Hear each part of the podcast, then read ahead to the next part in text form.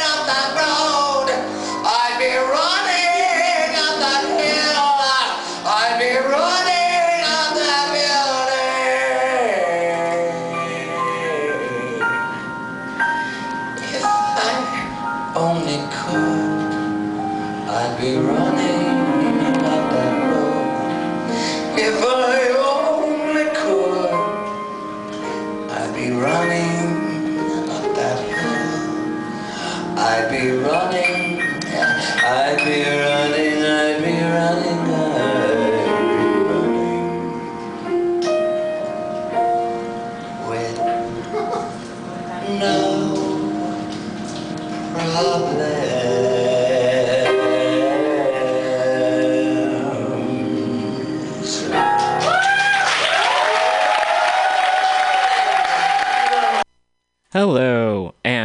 welcome to the weekly review. This is Roman. It's Friday, October 27th, 2017. There's a new setup here in the studio. It's more comfortable, so very grateful for that. Opened up the show with some music. First song was by Linton Kwesi Johnson with All We Doin' Is Defendin', and that's a message to all the folks out there who still don't understand that self defense is self defense, and it's necessary. And that was followed up by Kiki and Herb with their cover of Running Up That Hill. Brilliant song um, and a brilliant cover, uh, originally done by Kate Bush, who is currently in the running to be inducted into the Rock and Roll Hall of Fame, along with many other great artists. So, really appreciate folks sharing that. Um, both of those songs I heard were suggestions from folks, so I really appreciate that. That's one nice thing we can do for each other in the meantime, as the impending creep of fascism is getting larger and looming larger, and we'll be talking about that on the show today. There's from every, seems like from every arena, there seems to be a push towards authoritarianism, even more than there already has been. And what can we do to resist it? If you have ideas, I would love to hear from you. Um, this show is better when there's more people involved. So please do call in. Our phone number is 415 550 0511. Even if you're shy, uh, we'd appreciate hearing your voice and your thoughts because we have to do this together. So, yes, as I mentioned, we'll be getting to some stories, also some positive ones, because there are a lot of people out there doing a lot of great work. And we can't depend on politicians to do it for us. I think that's really, I'm going to be upfront, I think it's dumb and it hasn't worked. I mean, if politicians were here to save us, we wouldn't be in this mess in the first place. If they always had our backs, we wouldn't be, you know, scrambling to survive. And there's a lot of hubbub because this one, I hate that I even have to like talk about that these people are just, they take up our time and our energy. And it feels really frustrating when folks reward people from doing like the basic bare minimum. I feel like the bar for humanity is so low that, you know, you speak the truth and especially for like a I, again i don't necessarily want to get into and because I, I, feel like it's more about behavior than about identity but then you do have these like rich cis white men uh, especially the folks in they're the ones who are like ruining things for the most part and then someone says something decent and then everyone's like oh my gosh how great how brave of this person so jeff flake is the person in question here who he made the speech that was like, oh, Trump is bad. Meanwhile, he's been voting over 90% of the time with Trump. And after he made, ugh, I had to say his name, gross after after he made that speech and everyone's like, "Oh, congratulating him! Like, how can we support him? Oh, he's so cool. He spoke the truth." Uh, you know, and I'm like, are, people have been like speaking out against 45 since before he was even elected. There are people who are protesting against him in New York City in the 90s. You know, it's like, why are you anyway? Okay, it's 12:11 and I'm already like about to lose it. breathing, breathing is helpful. Oh, so so anyway, after he had this speech that everyone's like clapping and people are like, "How can we support him?" Uh, he voted against consumer prote- protections. So now we, people are not allowed to sue banks uh, when banks and you know large financial corporations decide to screw people over as they have been. So there's even fewer protections now. He voted against the people, is what I'm saying, and uh, there seems to be like no the, the cognitive dissonance is like not. It's like not. There's like none. It's like you can't and like why are you supporting someone who is against the people? This person is not here to protect us or to save us. And it's not so much as i get that the left has a lot of problems and we seem to do a lot of infighting and i myself am guilty of that where it's like uh you, you know it's like we all have the common enemy. Why can't we just figure out how to have each other's backs and like just go go for broke? It, and it's frustrating because we're all fighting amongst ourselves and we're not a lot of the time we spend time doing that instead of finding ways to collaborate Point being, we shouldn't be worshiping these these Congress folks who are literally voting against us. people who are casting votes against us. I don't understand. I don't understand it, and I feel like it's Stockholm syndrome, where people have you know this idea. We've been brought up into this in this country, and I'm sure other countries as well, where we're told that law enforcement and politicians are here to have our backs to protect us. Yet um, that doesn't seem to happen because I know most folks I know feel pretty afraid right now and pretty angry, and a lot of us don't have any trust in elected officials. And I'm sure there are a few out there who, you know, are in it for the right reasons and in it for the people, and the majority of the folks aren't, and the majority of the folks are hurting people. And I feel like there have a lot of concessions have to be made too. And I'm not saying, oh, it's easy to be a politician. I would not want to be. I would not want to have to make these compromises.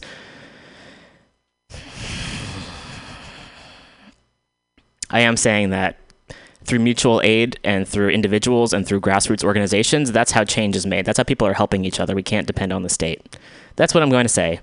So, you know, and if the state decides to like show up and decide to help people, that's great, but I don't think we should put any stock into it. How about that? That way, you know, don't put don't put don't put all your eggs in one basket. The basket being, you know, the the government. How about that? And I get that. Yeah, like people in the EPA are like, you know, people there are people who are like actively employed who are working for the people, and at the same time, we also need to find other ways of living and being. So, wanting to make that clear that it's about the individuals and the work that people are doing, and not so much about the the I don't know how to describe it exactly, but I, I, feel like I have more faith in individuals and people organizing outside the system than I do within the system and it's going to crumble and this country is crumbling. So what's going to what how are we going to rebuild? Are we going to be able to rebuild? Will all of us be in jail? Will people i mean between the folks who are being deported people being incarcerated we'll go into a story about maybe i'll even talk about it now. Reporters in st louis are continuing to be arrested. So how can you how can you uh, pretend that we don't live under a you know a fascist regime if reporters are being arrested and even not reporters, even like individuals are being arrested. That's been happening since before. That's been happening for far too long. So when we have mass incarceration, when we have so many millions of people in jail, many of whom simply because they cannot pay bail, many of whom because they've been profiled by the police, many of whom because for some reason substances that people have every fucking right to put in their bodies has been illegal and only certain companies are allowed to distribute them. Maybe because we live in a country or society that somehow stupidly criminalizes sex work. We have millions of people in jail and doing, you know, prison labor. There's a, a lot of the folks who are fighting the fires up in Sonoma County were, were folks who were incarcerated. uh. So, when you have these folks in prison and not war criminals, it's hard for me to, to think that it's a good idea or that it's working. It's not working. I don't feel safe. So something needs to be done. We need to find other ways of being, and then also we need to create that. And I know it's easier said than done. I can sit here and talk about it, and talking is one thing, and then creating something is different. And there are folks out there who are actively working to create. What does it look like for communities to hold each other accountable? How can we do that without the state getting involved? How can you do that without calling the police? How does that happen? And it's in every industry. This, I mean, when you have a hierarchy, that's going to happen. So until everyone's voice is equally heard, and then that brings in the whole other conversation about free speech and how free speech is not the same as hate speech. So needing to put that out there, and perhaps we'll get to that later. So I'm a bit tired of hearing myself talk. Those are my thoughts, putting it out there in the universe. Perhaps you agree with some of it, most of it, a little bit. Maybe you can relate to some of it. I hope so. And I think it's important to also talk about, and we need to talk with each other to figure out what is the best way to move forward and also how to keep each other safe. Speaking of which, I'm going to read an article, and that's How to Stay Sane if 45 is Driving You Insane Advice from a Therapist. Um, for folks who are also able to see mental health professionals, I recommend it. I think it's super helpful. And if everyone had access to um, mental health in this country and in this world, we would live in a much different place. I guarantee that. This came out in April, so you know, it's but still true. So now, you know, six months down the line, it's really crucial that we still think about it. And also, how do we keep ourselves sane? Because I think for a lot of folks who are organizing and who are in, act, you know, actively working to just change the world, it can definitely take its toll. And then even for folks who are not, perhaps. I mean, part of the article talks about how one can get involved more. And I'm curious if I've even read this on the show before. It's very possible. And this was written by Robin Chancer, and this came out on um, politicsmeanpolitics.com. Uh, okay. Politics means politics. Okay, that's the name of the website. And it's called How to Stay Sane If 45 is Driving You Insane Advice from a Therapist. And there's a terrible illustration of him, everything about him.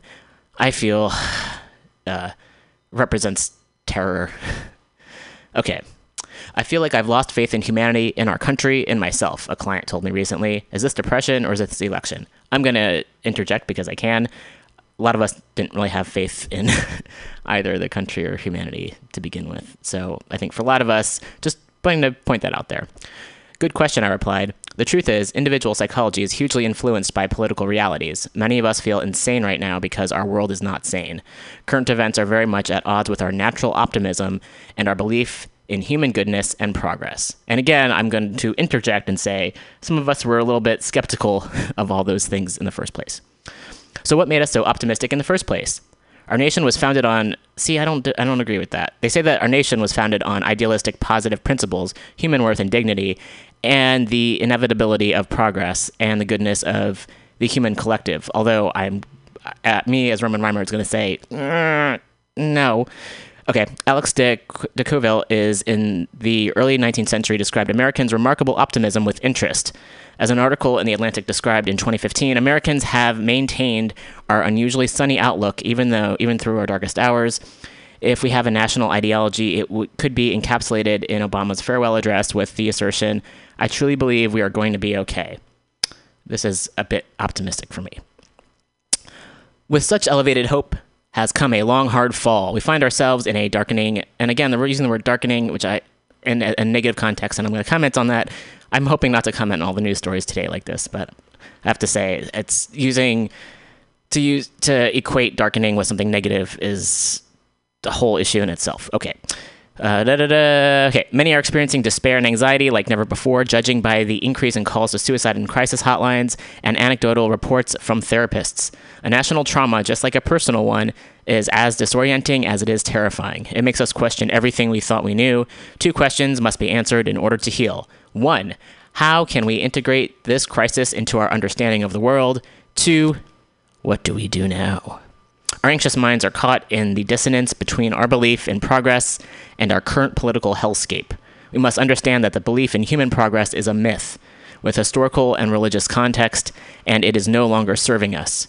Its roots trace back to Enlightenment philosophy, whose major thinkers believed civilization would progress toward perfection if humans were free to use their reason. Optimism is also a coping mechanism. It can buoy us again from the dark waters. The see, that's messed up. Ugh. Stop using that word in a negative context. It can buoy us from the water. From the water, I was say from the waters of suffering. When harsh reality is too much to take, clinging to a better future can help us carry on. Our American brand of Christianity has adopted this narrative as well. Many grew up hearing statements like, "People are inherently good. Everything happens for a reason. Do the right thing, and everything will work out. God has a plan. If you, I can leave everything in God's hands."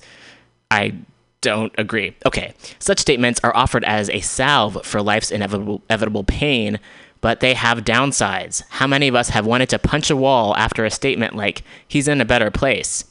Positive thinking, when misplaced, is infuriating and unhelpful. Believing that everything will be okay sets us up for despair because each new time things are not okay, we feel beaten down again. Optimism, and this is underlined, optimism is not always healthy.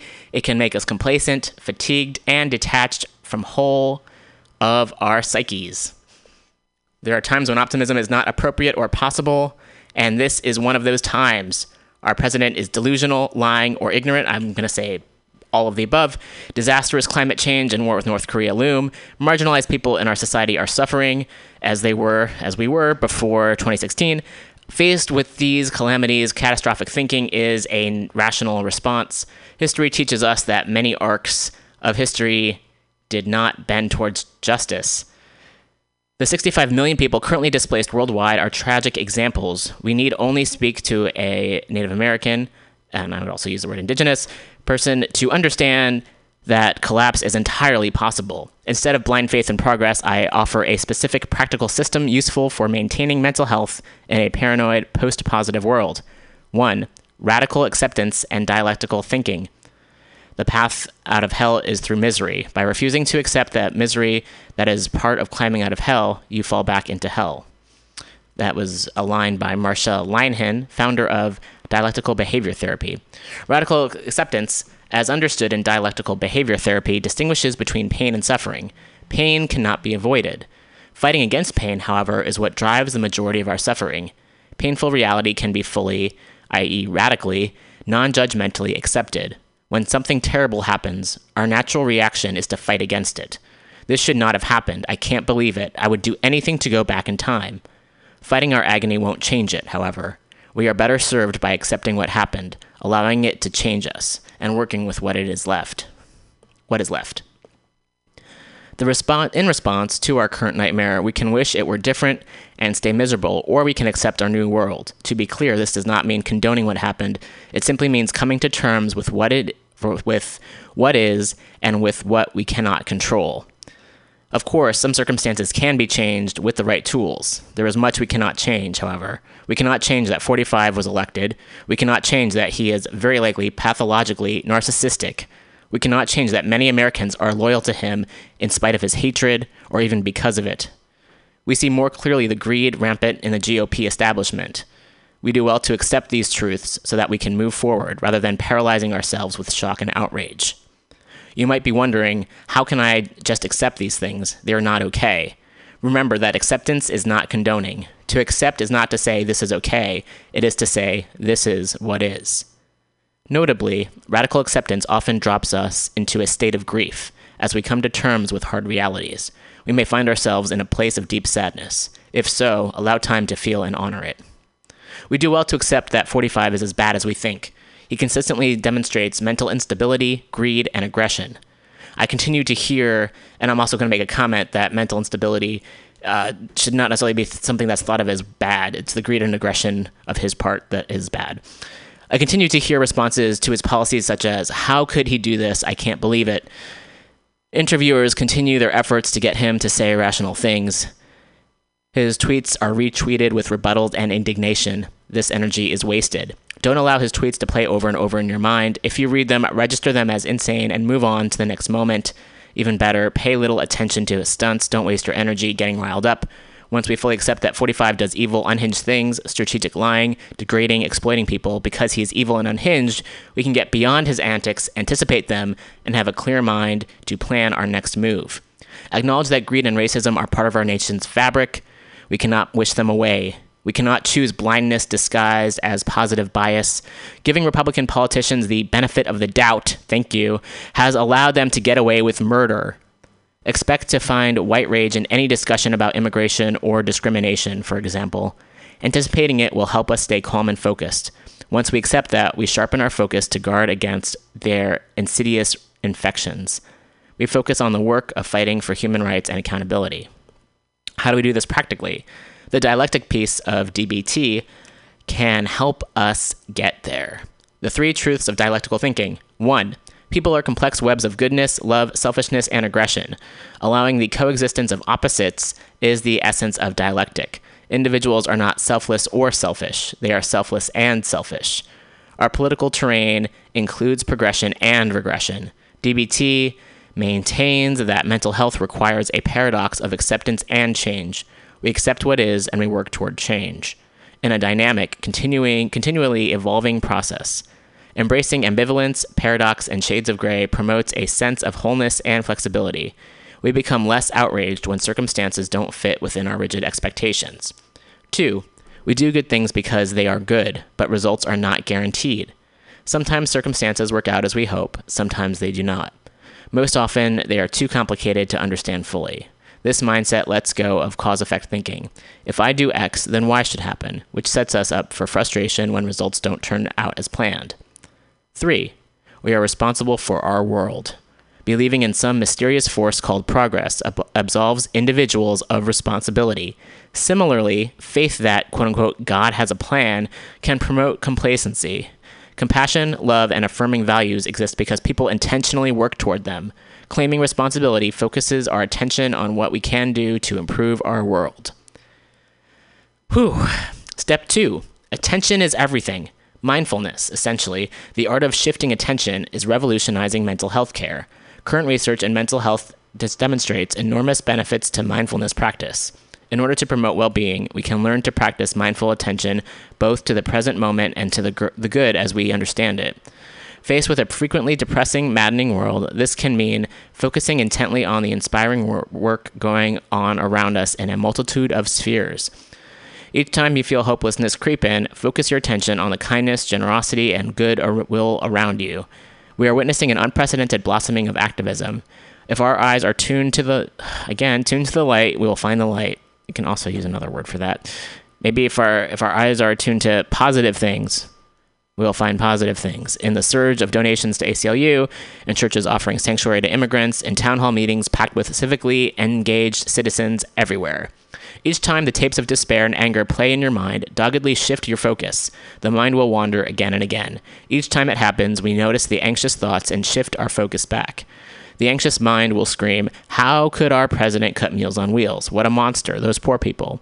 Then, shift focus back to the good. The program has seen a 500% increase in volunteers since the cuts were proposed. Maybe I could get involved.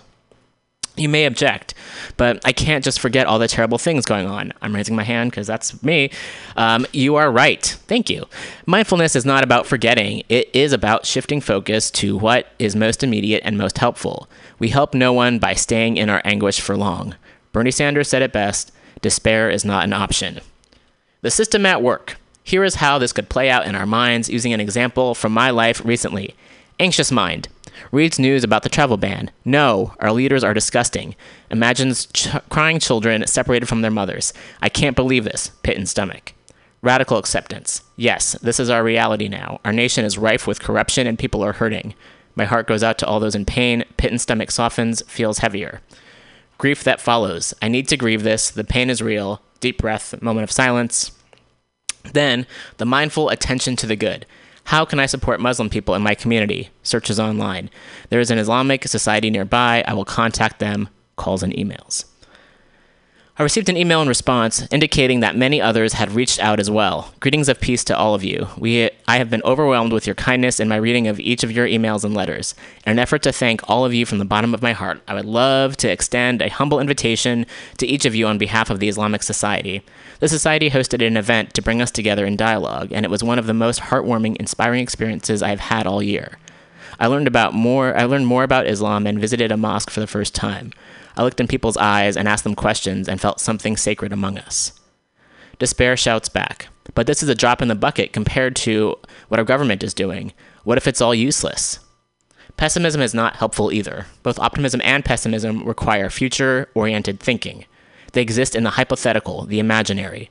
Mindfulness involves shifting our attention repeatedly, re- resolutely, back to the present moment.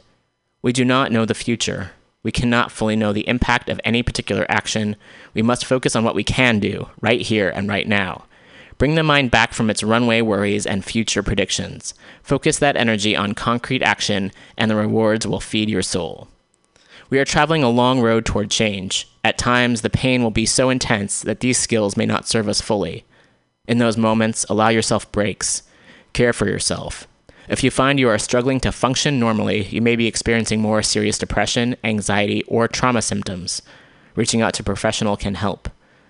When I need strength, I reread the note from the Islamic Society. Many thanks for your support, encouragement, and efforts done to assist our community during this difficult time. I remember the humility and kindness in that room. No one, not even 45, can take that away. Huh.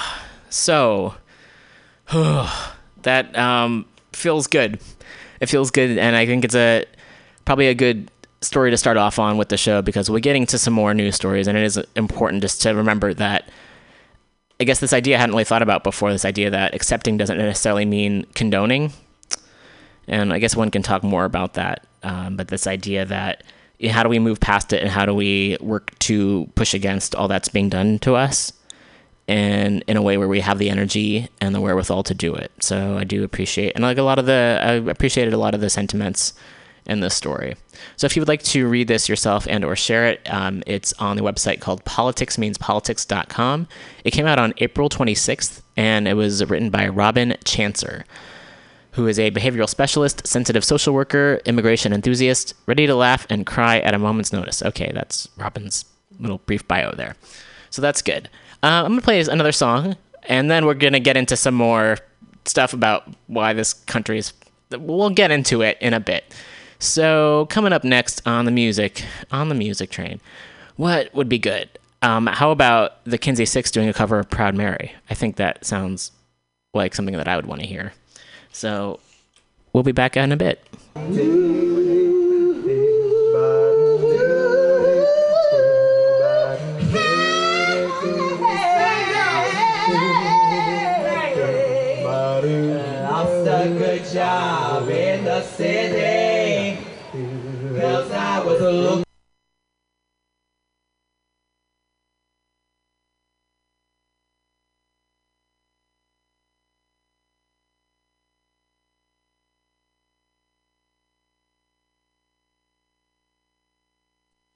And we seem to have some technical difficulties. We're going to get that worked out momentarily here.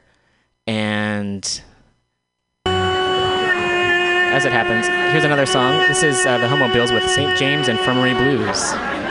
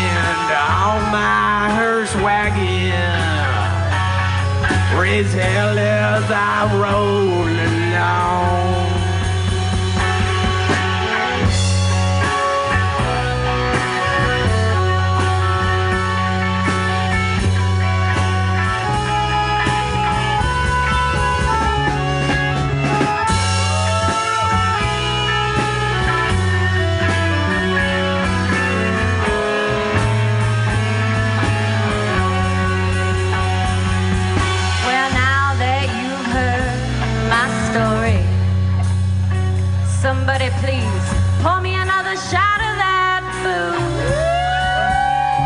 And if anyone should ever ask about me, you tell him I got the St. James Infirmary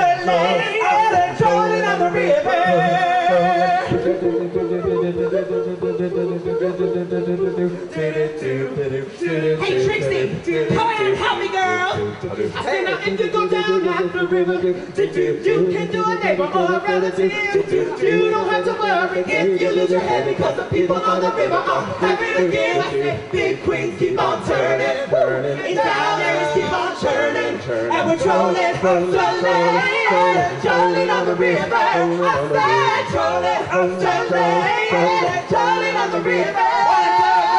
To roll it, to roll it,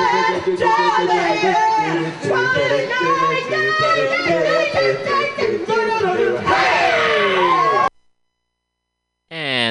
Kinsey Sicks with their cover of Proud Mary, changing the lyrics up a bit. That was pretty awesome. Appreciate that quite a bit. The next story we're going to get to is a very brief, and it says a lot. This from Democracy Now!, and a lot of this is what folks have known for a while, and it's also when the surveys come out that reaffirm what we already know, it's also important to talk about it. So this was from Democracy Now! And this came out on October 25th. Poll. Is what the poll says. U.S. troops say white nationalists pose greater threat than Iraq, Afghanistan. That's a surprise, and I hope you can hear my sarcasm there. Back in the United States, 30% of United States service members say they consider white nationalists to be a significant threat to U.S. security, ranking it above the conflicts in Iraq, Afghanistan, or Syria. That's according to a new poll by the newspaper Military Times.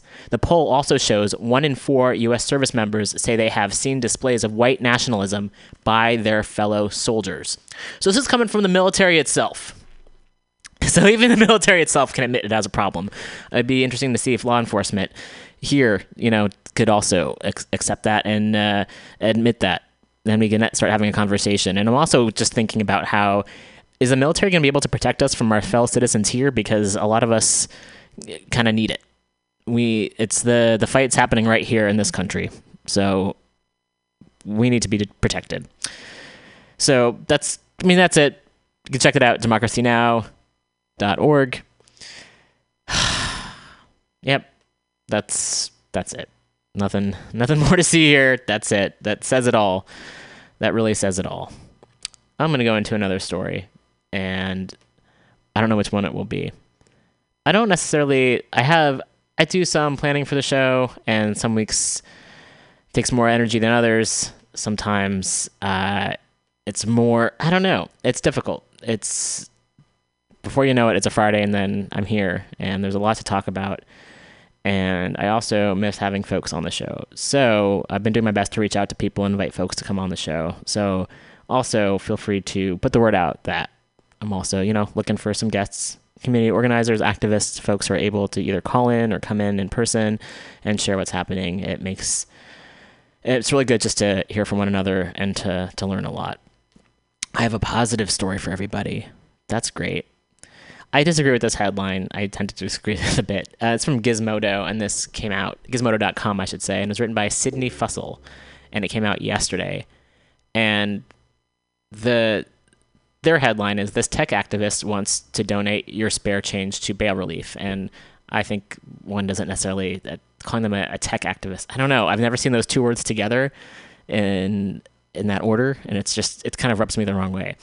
Um, i think we can just say this activist wants to do- wants to donate your spare change into bail relief. And this again came out yesterday and it's at gizmodo.com and yes sydney fussell is the name of the writer of this piece. Right now, 450,000 people are incarcerated in America without being convicted of a crime. That's a lot of people. Charged with bails they can't afford, they sit in jail awaiting their trials. Backlogs are extensive and overcrowding is common. Some wait weeks, others wait months, and some even die in custody before getting their day in court. Enter App Alition, an app concept aimed at crowdfunding bail relief for these people modeled after spare change apps. Given the prominence of crowdfunding, the digital activist behind this the initiative says it's long overdue. We live in a moment of people on Kickstarter raising thousands and thousands of dollars for potato salad, said Kortney Ryan Ziegler, joked to Gizmodo. Inspired by bail relief initiatives and the money making potential of a well timed tweet, Ziegler took to tweet, Twitter. Twitter. Ziegler took to Twitter this summer with a radical idea a spare change app that could benefit thousands of incarcerated people across the country. Tied to your bank account, the app would, for example, donate the remaining 20 cents to a bail relief organization when you buy something for $1.80. I'm a trained researcher, he said. I'm always like, who who can I reach out to first? What can I do first? And what leverage can I what can I leverage first so that I can convey my idea to get support in a way. And so they show King, they show um, Kortney's tweet, and the their name on Twitter is at Fake Rapper, an app that converts your daily change into bail money to free Black people. In 2013, Ziegler founded Trans Hack, an Oakland mini incubator that hosts hackathons for trans and non binary tech innovators. Trans Hack's specialty is reworking familiar tech concepts into high hybridized social justice initiatives. Here, a spare change app becomes bail relief, Previously, a project developed at TransHack used geolocation to find gender safe bathrooms. Another resulted in a Yelp like service to connect trans and non binary patients with medical care. The model has been proven for change roundup apps. I thought it would be great if that model could be used for getting folks to rally around incarcerated black people, Ziegler said. Why not marry those two together and make something that is open source and useful and can be applicable to focusing on helping folks make bail? There's instances of people where sometimes bail is really low, like $200, and they have to stay in jail for months, and that's not okay. Ziegler recalls the National Mama's Bailout Day. In May, 25 civil rights groups crowdfunded $400,000 to bail out mothers stuck in uh, pre-trial detention. Seeing crowdfunding actually be used to free black people was so inspiring to me, he said. A 2016 report from the Vera Institute of Justice found 80% of all women in jail are mothers. Most are single mothers. One of my parents is incarcerated, so I think a number of black Americans deal with that on an intimate level, Ziegler explained. But also, trans folks in particular are victims of incarceration and not being able to afford bail when they are arrested for alleged crimes. According to Lambda Legal, an LGBT centered civil liberties nonprofit, a staggering one in six trans people has been, have been incarcerated. Trans people in jails face higher ri- risks of violence, sexual assault, and being denied medical treatment. As the project grows, Ziegler has had to face a hard truth. Providing relief isn't as simple as building an app. Complicated issues compound. Who gets the funds? How do you prioritize potential recipients? And many bail relief groups aren't set up to receive crowdsourced funds digitally. Ziegler says he's spoken with lawyers, designers, developers, entrepreneurs, and brought on a project manager to help develop the app. The goal is to have the app up and running within three months, but he's wary of promoting this as a quick fix to a deeply complex problem. People want to help, but they sort of fall short with some initiatives, he hedges. Some things become paternalistic and things like that. I really hope that the public that the publicity around what's happening with the app is going to boost the work that's already being done by amazing people. So there's some good news. And again, it's the individuals who are doing it. It's the people who are doing it, right? So that's pretty awesome. And again, you can find this article at gizmodo.com. And I'm going to play some more music and rest my voice for a little bit, and then we'll get ready for the the next story. And this is a song by Bronski Beat called "Tell Me Why."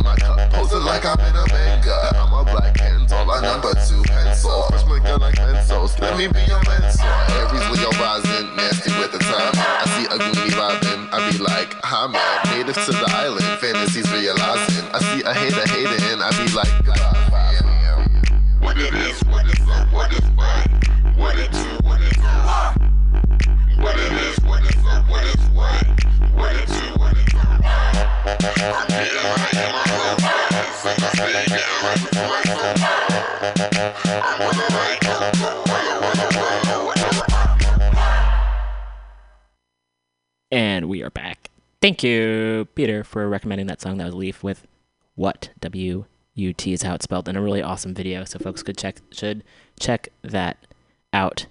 Before that, we heard Black Fag, which is a queer Black Flag cover band, um, with TV Party. And before that, I'm sure I played another song. And that was Bronski Beat. That's what I played. and that was. We're getting there. Thanks to Bob for recommending Bronski Beat. And thanks to uh, Rosen for recommending uh, Black Fag.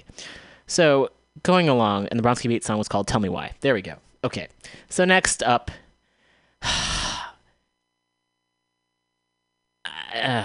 I guess the theme the theme of the show usually is people in positions of power doing harmful things to humanity, and Jeff Bezos is one of those people. So this is a, an op-ed uh, written by Hamilton Nolan, and this came out on Splinter.com, SplinterNews.com, and this came out in September. So it's you know a little over a month old, but it's still very valid. Amazon's new headquarters should be in hell, and I get that a lot of folks order things on Amazon, and folks should maybe boycott Amazon. How about that? How about if you're able to um, support local businesses and small businesses instead of supporting Amazon? Yesterday, Amazon announced that it was searching for a new city to build a second massive $5 billion headquarters. Exciting? No. Disgusting. This is what the extortion of public resources looks like. The point I want to make here is not original or revolutionary or even deeply insightful. It is obvious but it is very easy for it to get lost in the hype of this enormous multi billion dollar headquarters search with 50,000 50, jobs. Revitalize your failing city, join the modern age, get your cowtown a piece of the Amazon action, act now and win the Amazon sweepstakes, or get left behind like the dying post industrial wasteland that you really are. Amazon is one of America's largest and most successful corporations. It is worth nearly $500 billion. Its stock is booming. Its CEO is one of the world's richest men. It has the wherewithal, in other words, to do whatever it wants. If Amazon wanted to purchase five square blocks of Midtown Manhattan tomorrow and build skyscrapers on it, it could, just by writing a check. More to the point, if Amazon wanted to help revitalize an American city by investing $5 billion in it to build a new headquarters there, bringing 50,000 50, new jobs to town, it could, just by writing a check. Instead, Amazon is holding a multinational audition asking for cities to submit proposals to win the exciting opportunity to host tens of thousands of tech nerds. Amazon wants to know what that cities have an educated workforce and good transportation networks. Sure, sure, but they don't need the cities themselves to tell them that. What they are asking cities to submit are economic incentives. They are asking for tax breaks. They are, in essence, conducting a giant beauty pageant in which desperate municipal governments attempt to offer them the most lucrative possible package of public resources. This is not unlike a rich man standing up in the middle of a crowd of beggars and yelling, Who will massage my feet for the lowest price? Not to speak too technically, but this is bad. This is a method that completely forsakes all of the benefits of public cooperation and planning in favor of chaos and desperation. This is crabs in a pot. These corporate attempts to play state and local governments against one another at taxpayer expense should be made illegal. Instead, they are treated as fun competitions to be won, exhibitions of civic pride. They're not. They are exhibitions of the grotesque power imbalance between private and public capital in America, Elected officials routinely brag over winning these degrading competitions for corporate locations without ever admitting the enormous public costs. Whichever city wins Amazon's headquarters will do so by ceding to the enormously powerful company money that should, by normal laws, be going into the public till to build schools and roads and pay firefighters and do things that support everyone. Instead, that money will support Amazon and its shareholders. This is not a desirable system. A desirable system would be to outlaw these types of tax incentives, which would result in com- companies still locating in cities and states, but without robbing the public in order to do so. A desirable system would be one in which governments could insist that companies offer incentives to the public in order to be accommodated. Incentives like, for example, promising not to impede their workers' rights to form unions or to impose soul crushing and inhuman working conditions on the fine citizens of said municipality. Municipal- ah, municipal. I'm laughing at myself. Municipality who will make up their workforce. So when you so when your civic leaders lining up to grovel at Amazon's feet and offer countless millions in incentives to host their headquarters, keep in mind what is actually happening here. An extremely wealthy and powerful private corporation is extorting money from the public by dividing and conquering. This has been a successful strategy for many tyrants over the years, but we don't need to act like they're doing any of us a favor. I fucking love that, and I agree. So, again, you can find this article at splinternews.com, and it came out in September, and the author of the piece is Hamilton Nolan. So, yeah, I, I know Oakland was one of the cities that Amazon was looking at. Ugh, I mean, we kind of don't want them anywhere, is the thing. So, ugh, just, just no, no, no, no, no, no. Uh, there's some other stories I'll be getting to after our next break. It's about 1:05 p.m. You're listening to Mutiny Radio. You can support us by going to mutinyradio.fm. We have a, I believe we have a donate button. This is all community run. It's all collective. So, by all means, please help uh, help us. I'm going through the stories here and figuring out what to talk about next. There's just so much here. Um, I think we'll talk about the parks. This is a super sad story, uh, and was on NPR. And this is again how the state is not here to help us; it's here to destroy us. That's my summary. Um, fees. Actually, I'm gonna. They played it, so I'm gonna replay it, so I don't have to read it. That's it's about outsourcing, right? And uh, this is on NPR, so just be playing a clip here. Some other news the cost of entering a national park may soon go up a lot. The Interior Department is proposing to more than double entry fees for popular parks in busy months. The money would address $11 billion worth of deferred maintenance, NPR's Nathan Rott reports. The National Park Service has a long standing money problem. That's the impetus for this proposed fee increase, which would change the entrance fee from $30 for a car to $70 for some of the country's most popular parks during their peak summer months. Mary Sue Costello lives in West Yellowstone, Montana, a gateway community for two of those parks, Yellowstone and Grand Teton, and she says she gets it. She's seen the crumbling parking lots and long bathroom lines something has to be done, most certainly. But yes, we are concerned that it could affect particularly families on a lower income. Costello works at West Yellowstone's Chamber of Commerce and Visitor Center, and she says she's constantly struck by the joy people share after their visit to a park. And she worries if they're priced out of that market, how long will that desire and dedication to preserving national parks be within the ethos of the American people. The Interior Department projects the increase would raise an additional $70 million a year. And they argued that it's needed. A record 331 million people visited parks last year. John Loomis, a professor at Colorado State University, recently conducted a survey that found that people were willing to pay more to maintain and preserve parks. And he says he doesn't think the fee increase would be prohibitive. Compared to hotels, rental cars, and other expenses, it's a small part of the overall cost of the trip. Public comments on the proposal are being accepted until Thanksgiving. Nathan Rott, NPR News. And so I'm gonna weigh in with my own perspective. If they're if the parks are short for fucking money, take it out from the military budget. Why are the people paying to keep the parks open? Parks are natural. Like if similar to like the roads, we're spending how much money on like military, like jets and bombs and weapons.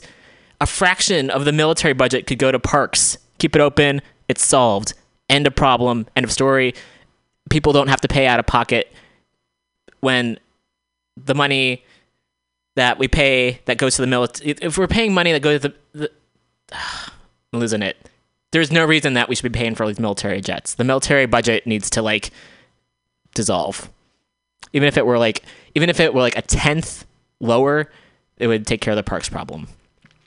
And also, future thinking. I know the first article that I read was about how you shouldn't, you, we can't plan the future. However, what's going to happen with the parks? They're already trying to find ways to privatize the parks so people can like so they they can lease it out to companies for mining and for logging. Like that's what's happening. They are looking to privatize the parks. They don't care about nature. They've already done it with the pipelines. They don't care about the earth. They don't care about the people.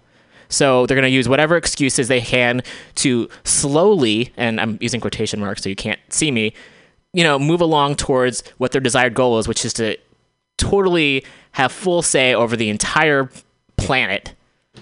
So they can colonize everything, they can sell out everything. They don't care about nature, they don't care about the trees, they don't care about fixing the maintenance of the, the parks. If they wanted to do that, they would take out of their fucking military budget. And I'm not going to drop the microphone because it's connected to a stand. But that's how I feel, and I feel like a lot of us are saying, what's the end game here? They don't care about the fucking parks. They don't when they're trying to like dismantle the EPA, they don't care about the parks. They don't care about the planet. They're trying to make profit off it. And this is how that's leading. They want people to pay for it. It's fucking bullshit. Ugh, I like parks. If you didn't understand, I like parks. People shouldn't have to. Ugh. Ugh. We have enough resources to keep everything together. However, they're few. And, how about Jeff Bezos donate? He's a billionaire. He can donate some money to keep the fucking parks open. How about that? The people shouldn't have to. Struggling families should not have to pay extra to go into a park. okay, I feel better. Not really, but somewhat. It's good to talk about these things. okay, moving along. I, I will be getting to some other stories as well. uh, it's it's frustrating as hell. It really is. Okay, I'll do one more and then we'll take a break. Uh, that one's uh, uh, I'm going through the list here. Um, yeah, there's a few topics we, excuse me, speaking about afterwards. There's also, oh my gosh, there's just so much. I'm so angry at so many people right now. There's, oh, nope, that's bad news. That's sad. And I, I do understand the, oh, I'm going to read something positive right now because we need to end this segment. It's not really a segment. Yeah, it's a segment. That's okay. The show doesn't have any rules some positive news. It's not from here, it's from Canada. Ontario makes it illegal to protest outside and near abortion clinics. Imagine that. I mean, yeah, like can you imagine going in to get some health care and you have people outside telling you that you're going to hell for it? I mean, people just don't get anyway. So, again, and I've noticed on the show since the very beginning, the positive news stories are like people preventing bad things from happening or bad things no longer happening, things that shouldn't have happened in the first place. So here we go. This is from CBC News. It's uh, cbc.ca. Ontario makes it illegal to protest outside and near abortion clinics. Legislature passes bill to create zones around eight abortion clinics in the province. I hope they have more than eight abortion clinics in the province. That's not very many. Anyway, the Canadian Press. This came out on October 25th. It will soon be illegal to protest outside and near abortion clinics in Ontario. The legislature passed a bill Wednesday to create zones around eight clinics in the province between 50 and 150 meters in which anti abortion protests, advising a person not to get an abortion, and intimidation or interfering with a woman's, I'm going to correct that and say a person's ability to access the services will be banned because not just women go to Planned Parenthood. The ban will also automatically apply to 150 meters around the homes of abortion staff and health professionals who provide the services. Oh my goodness.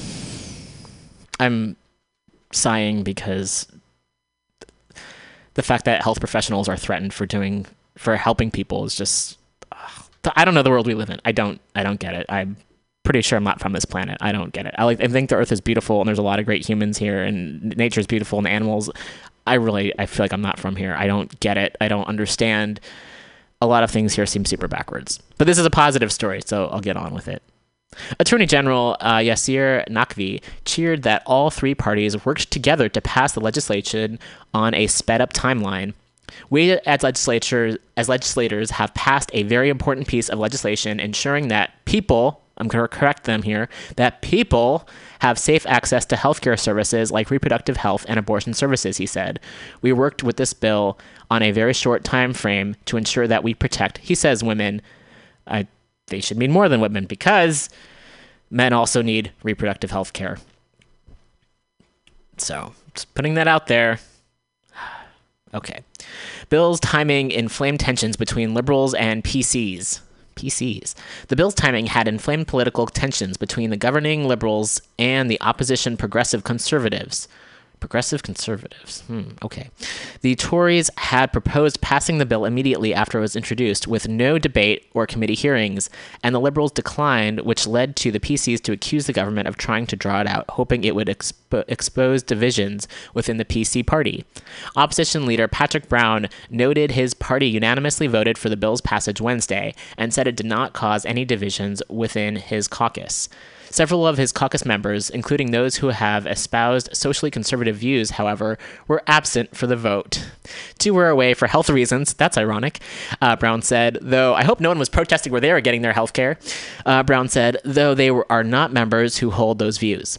Brown did not directly address the absence of the social conservative members, but noted many liberals were away as well. That included two of the three liberals who have praised who have been praised by anti-abortion group Campaign Life Coalition for their views. The lone politician to vote against the bill was Jack MacLaren, a former progressive conservative. I don't understand how. I mean, I get. It. I don't. I'm not that familiar with Canadian politics, so I'm ignorant here. I just the, the phrase progressive conservative uh, makes my head feel funny. Um, who now sits as an independent after joining the Trillium Party, which the legislature does not recognize as an official party. CLC threatening legal challenge if necessary. Ugh. Campaign Life Coalition released a statement threatening a legal challenge to the bill if necessary, saying it attacks freedom of speech. Again, this bullshit of fucking freedom. People are going in for their fucking health care and you're harassing them. How is how should that be protected? Fucking idiots. Ugh. Whew. Naqvi has previously said that going through a proper legislative process, even an exped- ex- expedited one versus immediate passage, helps to ensure the bill can withstand a constitutional challenge. No changes were made to the bill between its introduction and its passage. The law will not come into force immediately, however, as the zones need to be set through regulations, Naqvi said. There will be an application process for other healthcare providers or pharmacists, as some Ontario pharmacies recently started offering the abortion pill Myfigismo. Myfigi. Myf. Hmm. Myfgim. Myfgimizo. Myfgimizo. I'm sure I'm mispronouncing that. Anyone who violates the safe zones will face up to $5,000 in fines and six months in jail for their first offense, and fines of $1,000 to $10,000, and up to a year in jail for a second or a subsequent offense. So. I wonder if they could do that here in the States. Again, I'm not for incarcerating people. I'm also, though, for folks um, not protesting in front of abortion clinics. If you want to go help people, um, why don't you go either adopt some kids? Although, if you're going to espouse your fucking anti choice words, maybe that's not a great idea. But, like, mind your own business, maybe, is a thing. Let people take care of their own health care. Also, how about, even if you don't like it, how about you go out and uh, do, you know, actual real sex ed or pass out condoms or talk about birth control? You know, if you're so opposed to abortion, pass out condoms. That's a, that's an idea. Okay. And even beyond that, I mean, they shouldn't. Even, it's yeah, but it's okay. I'm not going to tell people what to do, or maybe I am, but don't pro- protest in front of an abortion clinic. Okay, that brings us to our next time uh, to take a music break. Let's see what we have here. Um, here's a song by a band called Two Nice Girls called I Spent My Last $10.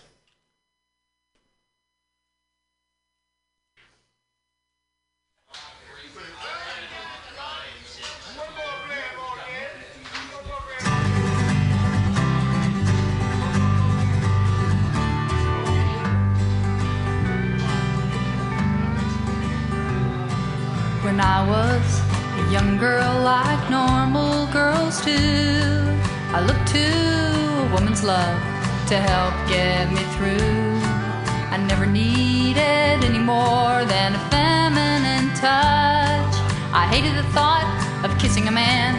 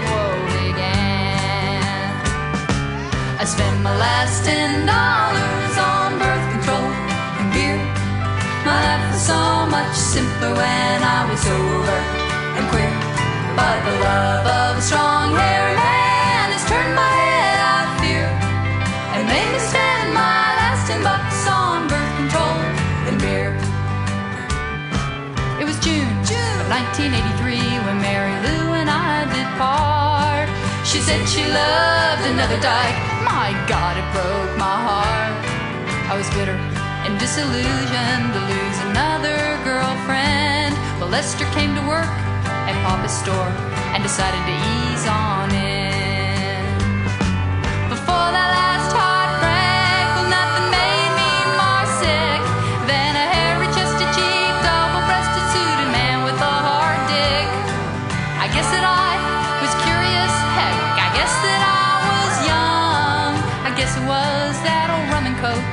I guess that I was dumb.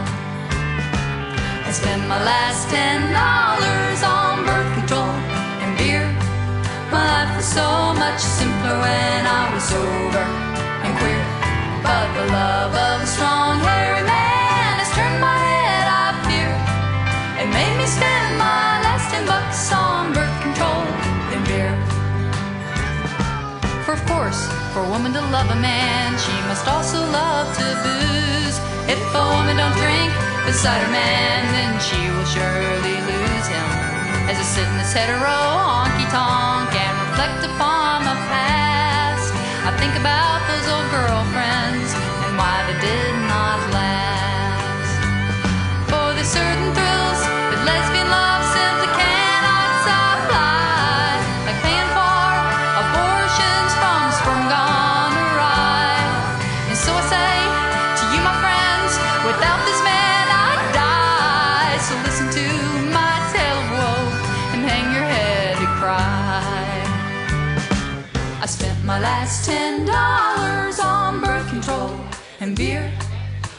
was so much simpler when I was sober and queer. But the love of a strong, hairy man has turned my head, I fear, and made me spend my last ten bucks on birth control and beer. I spent my last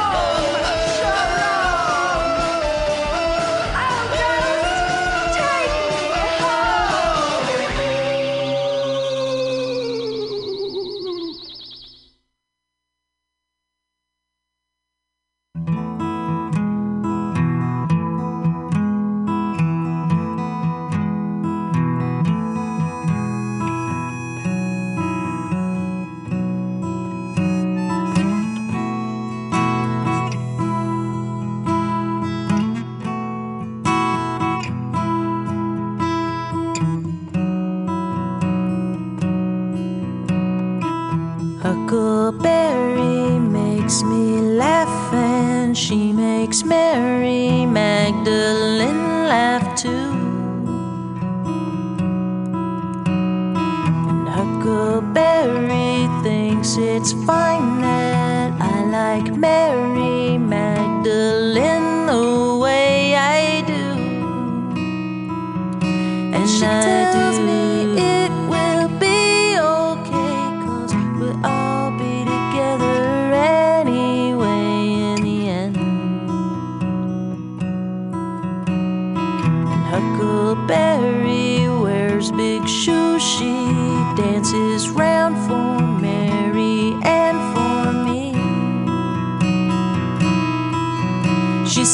Shoes are fine, but I would rather take mine off and feel the grass beneath my feet.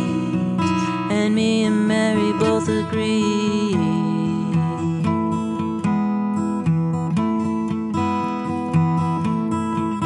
It's the meantime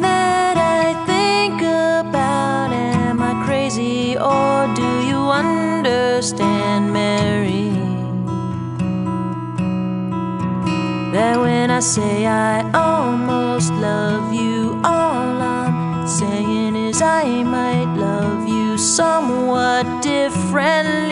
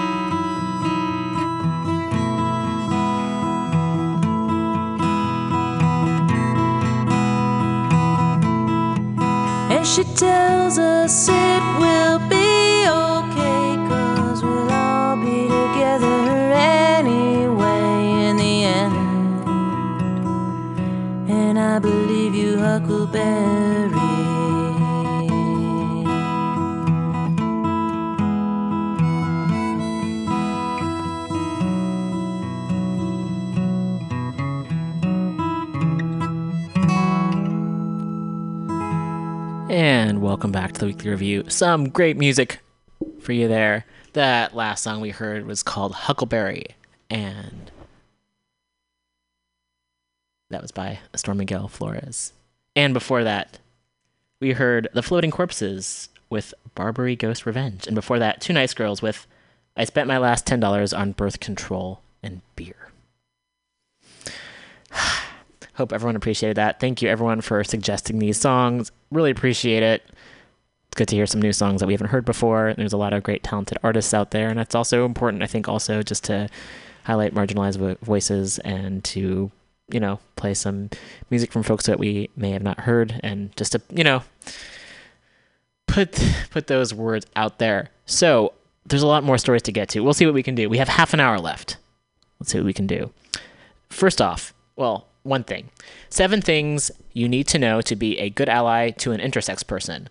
So, yesterday, October 26th, was Intersex Awareness Day, and there's an article written by Kristina Marusic, and this came out on newnownextcom and this came out on October 23rd. October 26th is Intersex Awareness Day. While there are some important distinctions between intersex individuals and members of the LGBT community, more on that below, we have a long history of working together as allies. In the spirit of continuing that relationship, here are seven things you should know to be a good ally to an intersex friend. One, what does intersex mean anyway? And they have a picture of the intersex flag, which is yellow with a purple circle in the middle. That looks like an O. Intersex is a blanket term referring to people who are born with sex characteristics that fall outside the traditional notions of male and female bodies. Sometimes the differences are physical, other times chromosomal. chromosomal. For example, an intersex person may be born with XY chromosomes and testes, with XY, with XY chromosomes and ovaries, or even with an extra chromosome, XXY. There are over 30 types of intersex variations, which may be related to chromosomes, hormone levels, genitals, and or internal reproductive organs. Intersex traits are not necessarily life-threatening, but some may be associated with serious medical conditions. That's the intersex flag above, by the way, they say.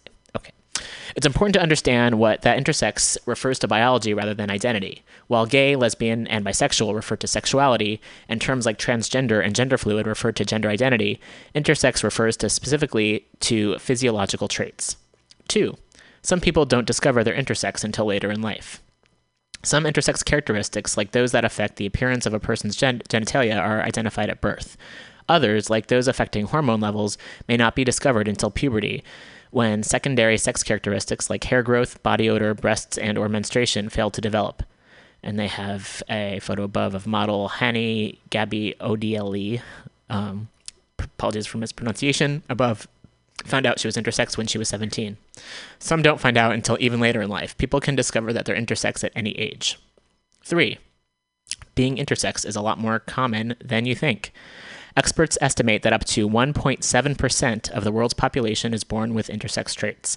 That's about the same as the percentage of people born with red hair. So it's likely you've met someone who is intersex, even if you don't realize it, or even if you didn't realize it. 4. Genital surgery on intersex babies is still common. October 26th is celebrated as Intersex Awareness Day because it's the anniversary of the first public demonstration by intersex people in North America in 1996. Advocates gathered outside the American Academy of Pediatrics annual conference in Boston to protest the organization's support for cosmetic genital surgery on intersex babies. That fight continues 21 years later. Despite numerous studies indicating infant uh, genito genitoplasty does more harm than good, physicians in the US and elsewhere still routinely perform medically unnecessary procedures on intersex babies. Parents consenting to these operations usually have the best of intentions, but these procedures, which are almost always irreversible, can leave patients sterile, interfere with urination, and affect a person's sexual function and sensation. Some people operated on as babies report feeling they were assigned the wrong sex, and even those who do feel at home in their bodies often show high levels of physiological distress when they learn they were operated on as infants. Doctors argue these procedures are necessary to prevent stigma and psychological trauma, but a long term study in the International Journal of Pediatric Endocrinology indicated intersex children who were not operated on showed no major concerns. Intersex activists, international human rights organizations, and even several former U.S. Surgeons General regard this as a critical human rights issue. They're urging pediatricians to delay medically unnecessary surgery and instead let intersex kids grow up with whatever healthy genital tissue they're born with so they can make their decision make the decision for themselves when they're older. 5. There's a long history of discrimination against intersex athletes. International sports has a long history of subjecting female athletes to sex testing.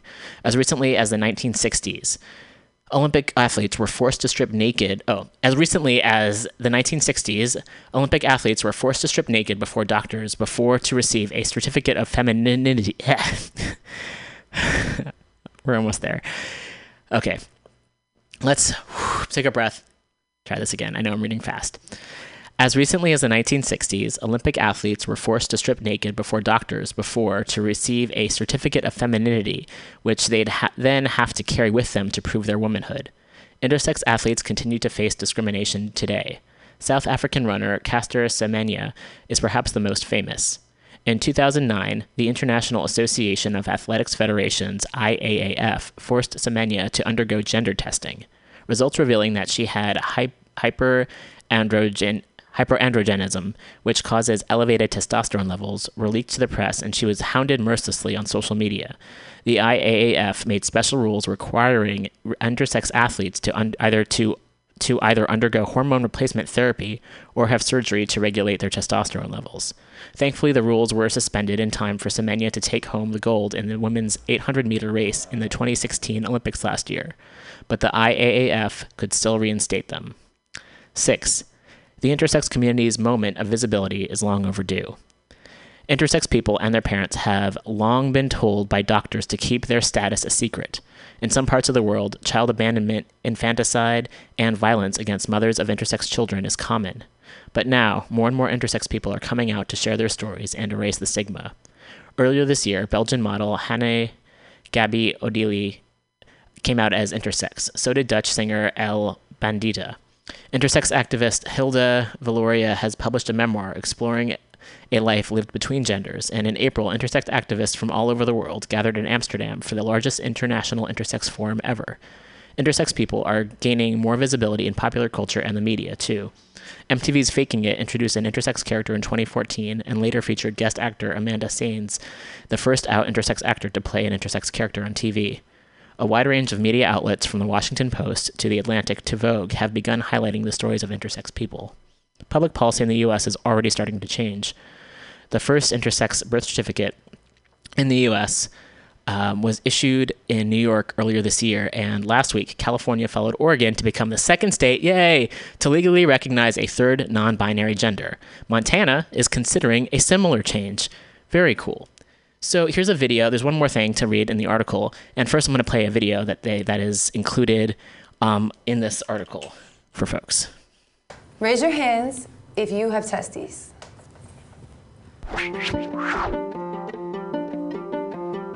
I'm Pigeon. I'm Alice. I'm Emily. I'm Cypher. And we are Intersexy. Intersex describes a person who doesn't fit the typical definition of male or female. I have XY chromosomes, but typical female genitalia. I'm a girl who has testes and XY chromosomes. I identify as a queer, gender nonconforming intersex person. I identify as a black intersex man. Intersex is not new. It's been around since the beginning of human existence. I mean, there's probably even intersex dinosaurs, if you think about it. Transgender has to deal with your gender identity, whereas intersex has to deal with your biological characteristics. Often, intersex people get surgeries that they don't want, and transgender people have to fight for surgeries that they do want.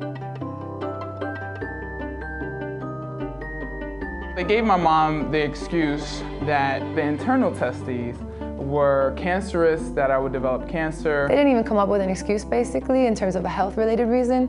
They instead just said it was about the appearance. A lot of doctors are very uncomfortable with the idea that I have testes and they're still trying to get them removed, but I'm perfectly healthy and there's nothing wrong with them. They did a surgery to remove my testes and told my parents to take me home and just raise me as a girl, and I didn't find out about it myself until I was 12. There aren't a lot of options, or medical providers don't explore other options.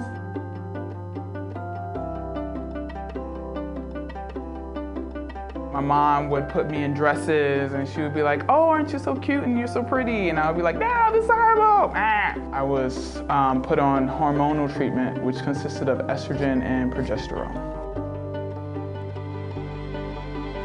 I just wanted to belong. I wanted to fit in. I didn't want to be different. So even though I knew something felt amiss, I conformed.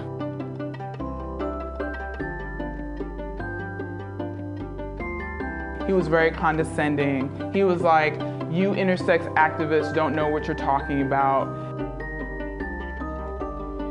It's difficult for intersex people to find each other because from an early age we're told not to talk about our bodies. I did feel like I was the only one. My doctors always told me there was nobody else like me, and so it just perpetuates a vicious cycle of shame and stigma that we can't break out of.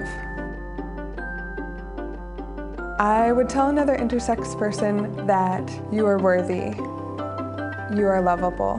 Your body is beautiful, you're beautiful. Intersex people don't need to be fixed. There's nothing wrong with them. I know you feel like you might not be able to get through this. I know you might have really dark thoughts, but I want you to know that meeting other intersex people and finding a community or a support group can be one of the most important aspects in your healing process. And we're out there, we're out here, we're here. And I just hope you can find us.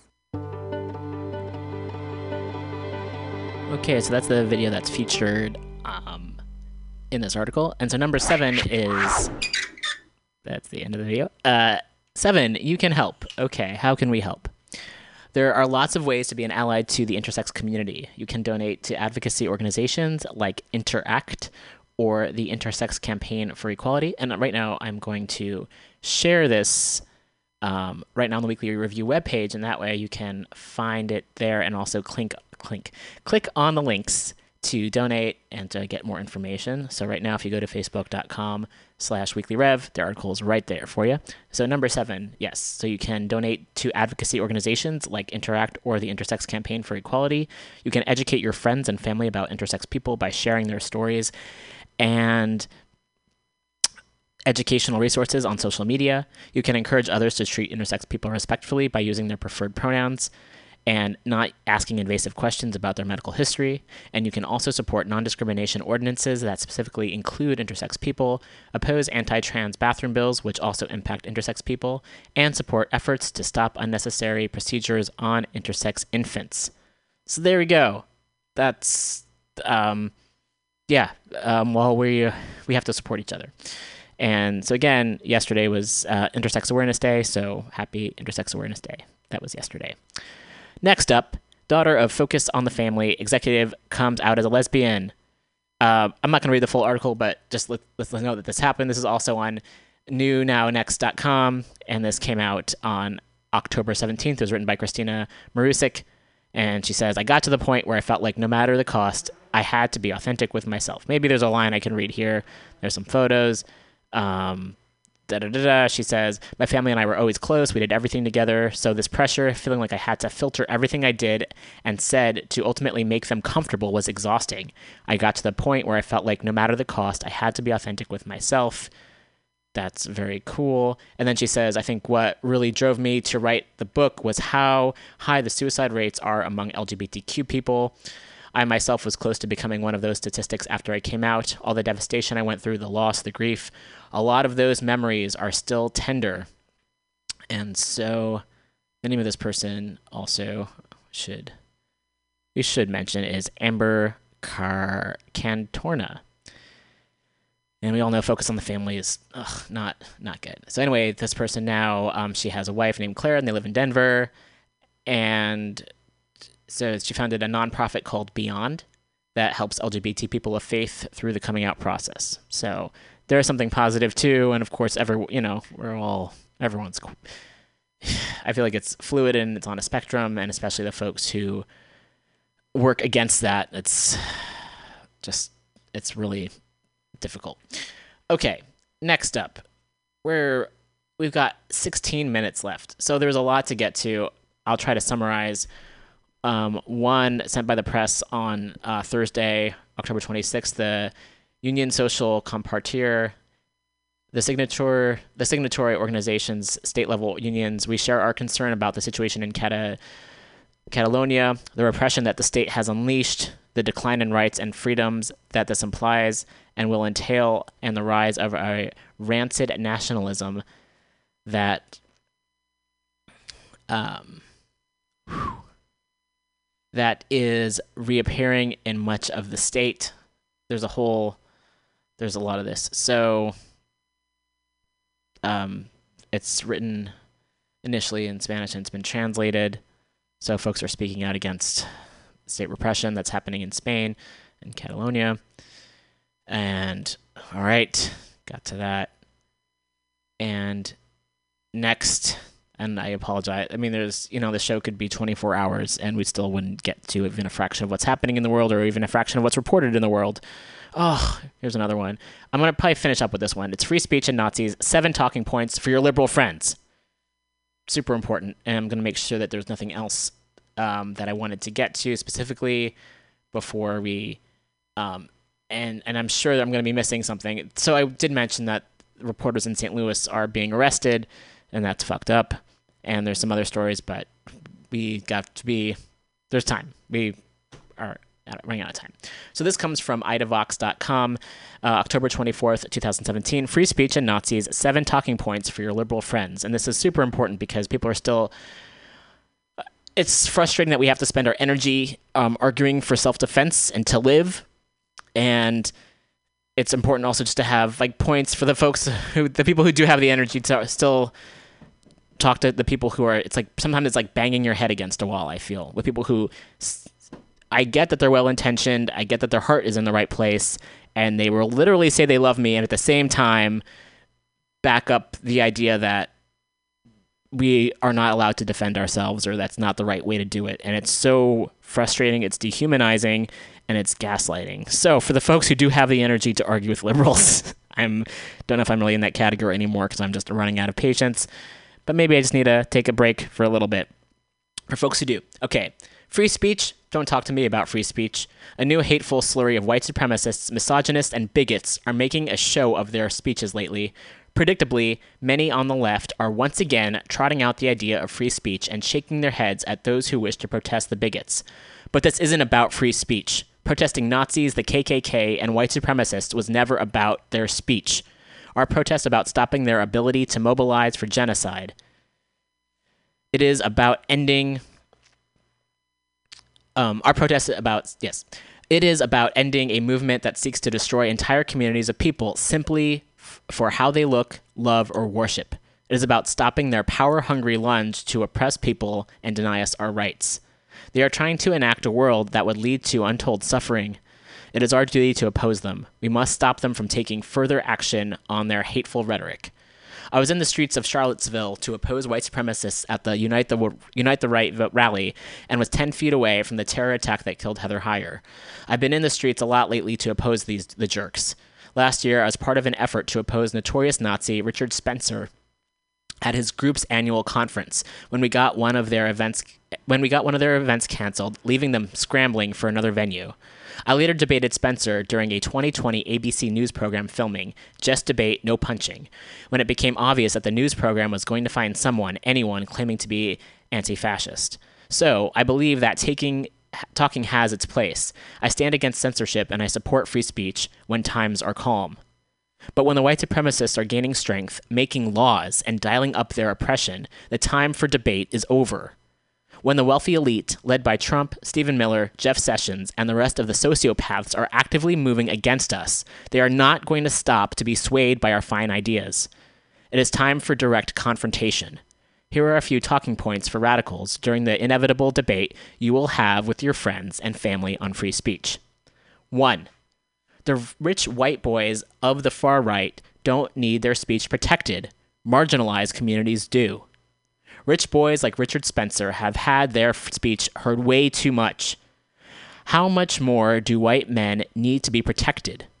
Overwhelmingly, they are the ones writing our news, controlling our government, hoarding all of our wealth, judging us in court proceedings, shaping our academic thought, determining who we should fight in wars, controlling our places of work, and more. They don't do these things because they're any better than anyone else at these things. They do them because they've created a self perpetuating system that keeps them in power and crushes the rest of us people of color, women, indigenous people, the poor, and the all into and and the all into the raw labor that keeps the world going. Hundreds of subtle and unsubtle cues fool many of us into thinking white men are better than the rest of us. It's time to turn our ear to the people whose voices have been suppressed. Instead of worrying so much about whether these spoiled men have had their special little podium from which they are allowed to organize for genocide, we should be focusing our concern on increasing the amount of airtime for voices that have historically been marginalized. 2. Free speech has not led us to continuous progress for people of color. The proof is in the pudding, right?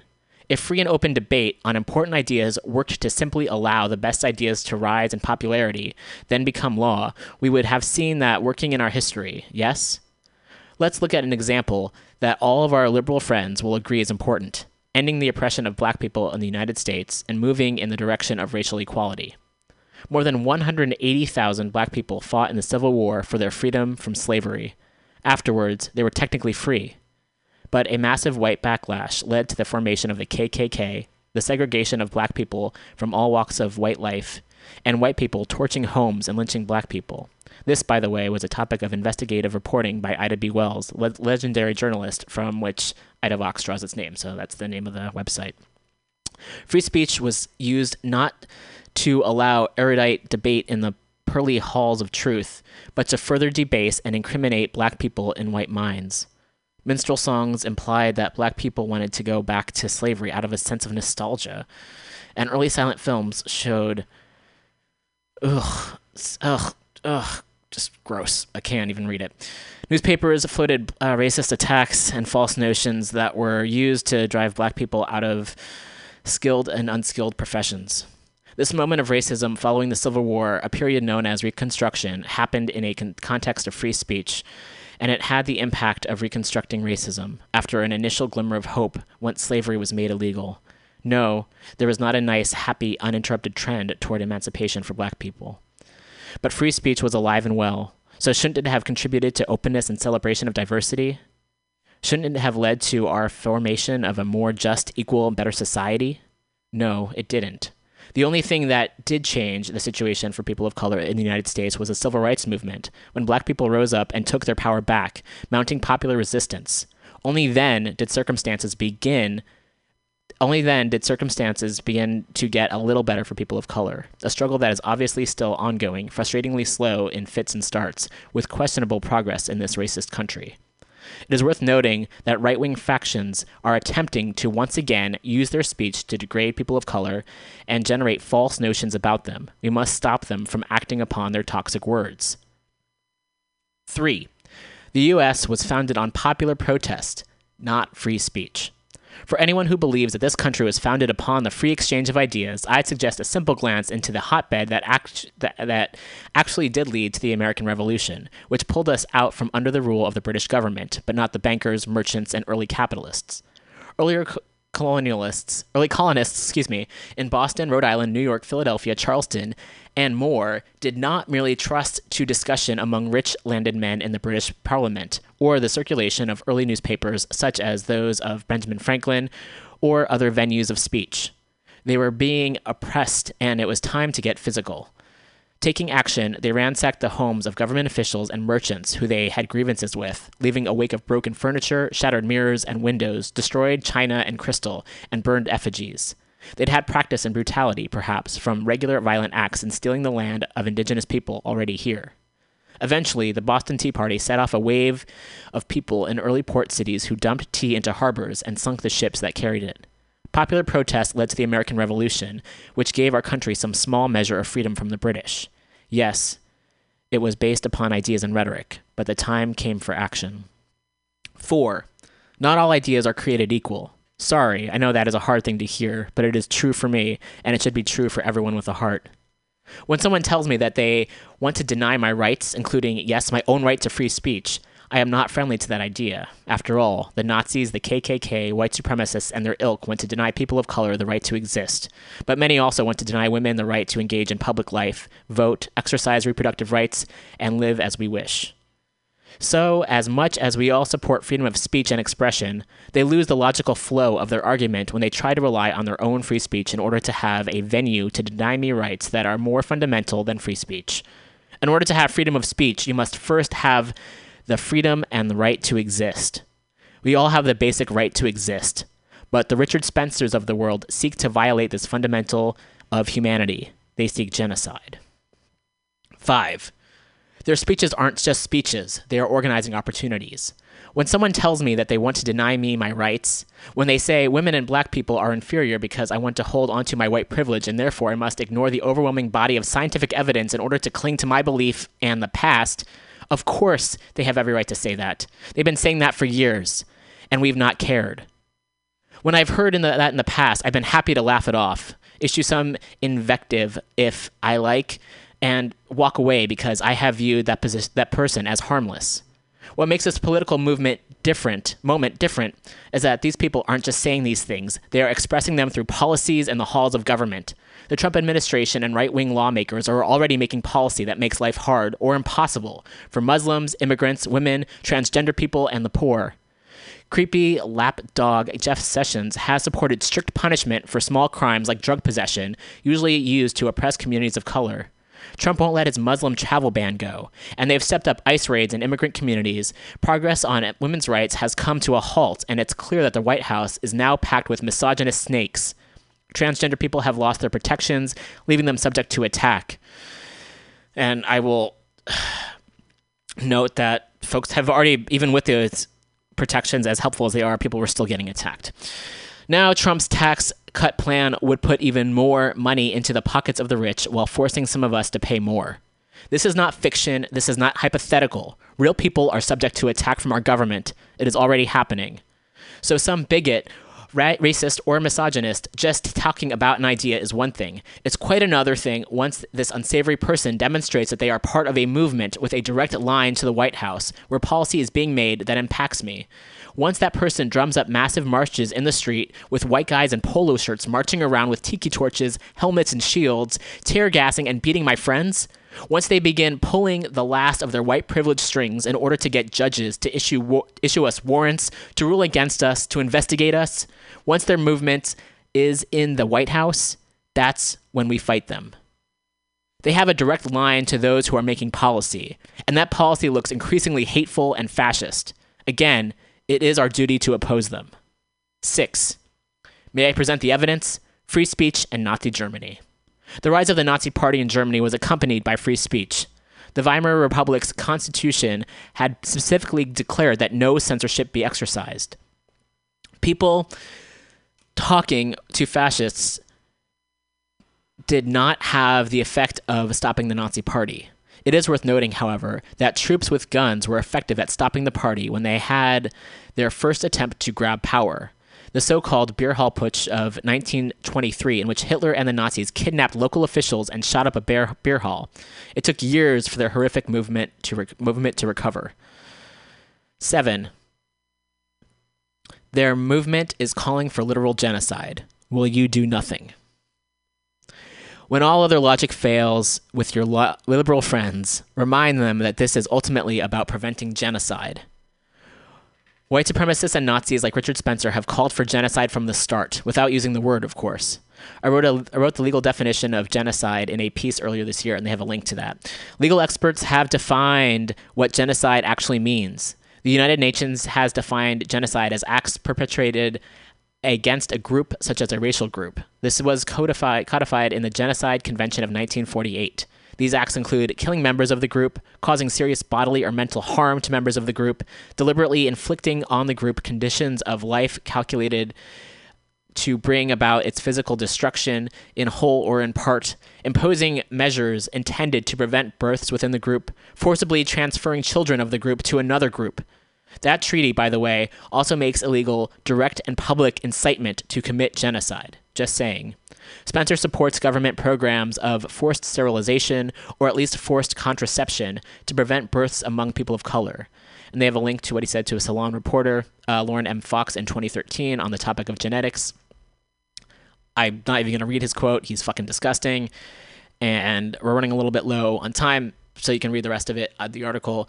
And finishing up, right wing operatives have succeeded in dividing the political left over the idea of Nazis and white supremacists having free speech, but stopping genocide should be a no brainer. If they win, they need to stop trying to dominate others and accept the idea that all people are created equal. If they win, there will be an untold suffering as people they deem inferior are killed. Right now, we still have a choice. The only logical course of action is to oppose them now before their movement begins the slaughter. If your liberal friends truly believe that we can save the world just by talking, maybe they'll want to have a nice long conversation with you about free speech. If you've given if you've taken a glance at this article, perhaps you'll be equipped with some new material to convince them in the course of free and open debate. Good luck with that. So I